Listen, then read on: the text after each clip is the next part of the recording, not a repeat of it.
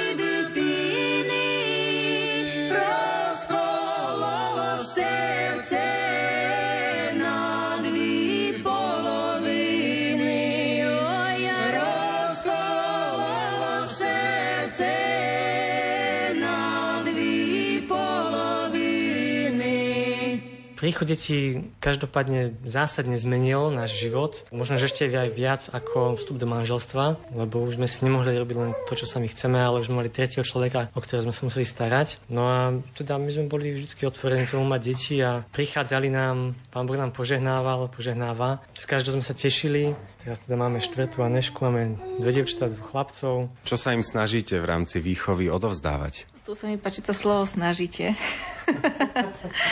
Lebo teda, že nie je to vždycky, že by som si vždy dala jednotku teda za tie výsledky, ale to, čo nám nás tak spája v tej našej túžbe odvzdať deťom, tak v prvom rade to viera, zdravé hodnoty, aj vzťah k cirkvi a podľa tohto teda sa snažíme nejak im aj to prostredie umožniť, aby to bolo ľahšie aj pre nás, aby to bolo ľahšie, aby oni boli takí zakorenení v tomto v širšom prostredí. Tiež e, máme takú spoločnú túžbu dať im dobré vzdelanie do života. Najstaršia Ľudmilka má 7,5, Blažej má 6, Tadeáško má 4 a najmladšia Aneška teraz mala pol roka. No a teda áno, vzdelanie považujeme za veľkú prioritu pre naše deti. To má taký viacej úrovní. Nie je len o to, že čo sa naučia. Napríklad Blažej je taký encyklopedický a viac poznáva fakty, ale čo súvisí to aj s výchovou. Ale to, na čo tak často myslíme, je, že akí ľudia chceme, aby z nich vyrástli. A teda, že aké hodnoty im chceme vštepovať. A teda chceme, aby z nich boli cnostní ľudia, tak uh, zamýšľame sa a veľa sa rozprávame práve o tom, ako u nich budovať cnosti. No a každý je nejaká osobnosť, tak u niektorých treba viac toho, u druhého niečo iné. Takže je to stále aj taký proces poznávania detí a vlastne my sa sami musíme učiť adekvátne odpovedať na to, kým vlastne oni sú. Teda našim cieľom je vychovať z nich cnostných ľudí. Ešte k tomu vzdelávaniu, keby som mohla povedať, tak máme šťastie v mnohých veciach a zároveň niekedy to nie je úplne jednoduché rozhodovať sa, že do akých inštitúcií dáme deti. Máme šťastie na cirkevnú škôlku, okolo ktorej je taká milá farská komunita vlastne rodičov aj detí. Potom teda, keď už na základnú školu, tak to bolo také vážnejšie rozmýšľanie, že chceli sme pre deti vyslovene cirkevnú školu, tak najstaršiu dceru vozíme do Bratislavy, do cirkevnej školy a tiež sme vďační za túto možnosť. A teda mladší syn, druhý syn teraz nastupí vlastne do školy, ktorú založilo kolegium Antona Neuwirta tu v Ivanke, do Citadely, tak e, to je taká naša ďalšia vďačnosť, že ho nebudeme musieť jeho dovážať a teda tešíme sa na ten projekt, ktorý tiež má vlastne v sebe ten kresťanský a katolický obsah. K tomu vzdelávaniu vlastne ten ďalší rozmer je, že máme celkom šťastie na také dobré rodiny v našom okolí, vo farnosti, ale aj viacerí kamaráti, ktorí sa s nimi pristahovali do našej blízkosti. Takže vlastne my tak trochu vytvárame takú katolickú bublinu, keď nechcem, aby to vyznelo negatívne, ale taký katolický priestor, v ktorom naše deti môžu vyrastať, aby počuli to isté doma, e, vo farnosti, v škole.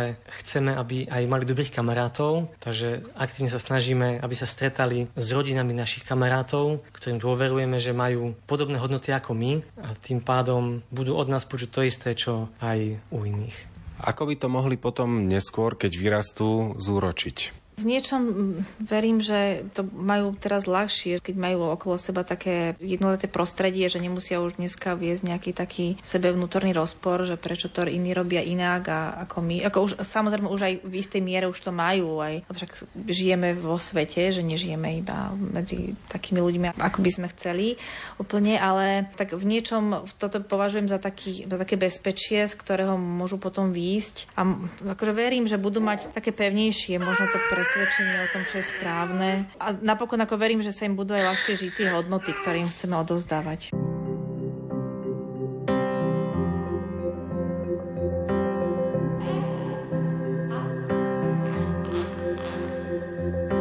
Príliš skoro začal sa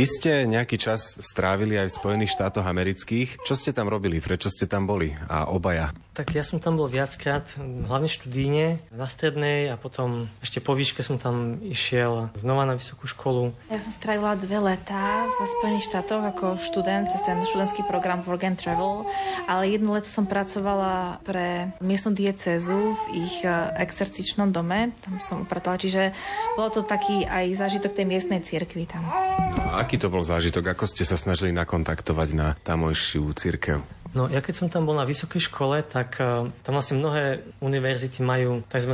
Newman Centers, čo je ako naše UPCčko. Tak tam som sa zúčastňoval toho života študentov a v tej farnosti tam na kempuse. Ja som teda bol v meste Peoria v štáte Illinois, odkiaľ pochádzal biskup Fulton Sheen a som tam aj chodil do tej katedrály, takže spoznal som teda biskupa Fultona Sheena dosť tak dôverne tým, že som tam žil nejakú dobu. Bol som celkom nadšený tým, ako sa tam aktívne žilo v farnosti. Niečo podobné ako aj u nás, ale, ale iné, pretože oni nemajú takú tú tradičnú církev ako my. Ale tam bolo práve veľa tých rodín, ktoré pôsobili tak tradične veľa detí, pravidelné sviatosti, čo v Amerike nebolo až také bežné. To obdobie tam bolo pre mňa veľmi inšpirujúce, povzbudzujúce, bol to veľmi dobrý čas každý kúsok sveta, ktorý človek navštíví, asi obohatí v niečom že rozšíri obzory, ale v niečom má tá mentalita, ktorú som tam zažila, možno takej otvorenosti, iniciatívnosti. V niečom je to tak správne radikálne, že tam sa vlastne mala som ten zážitok toho, že sa tí ľudia vedeli tak naozaj rozhodnúť pre ten kresťanský životný štýl, tak stále ma to inšpiruje. No a my vlastne teraz tým, že máme obaja túto skúsenosť, tak radi si pohľadáme občas nejaké zdroje, ktoré nás aj do vlastného manželstva inšpirujú. Aj zopakujeme angličtinu a niečo si vypočujeme od ľudí, čo tam pastoračne pôsobia, takže toto je naše také možno hobby a niečo, čo nás zjednocuje. Teraz počúvame podcast jedných manželov, ktorí majú 10 detí a vlastne takú vlastnú pastoračnú činnosť, venujú sa manželom, manželským krízam, vzdelávaniu a vôbec také manželskej spiritualite. Majú aj vlastné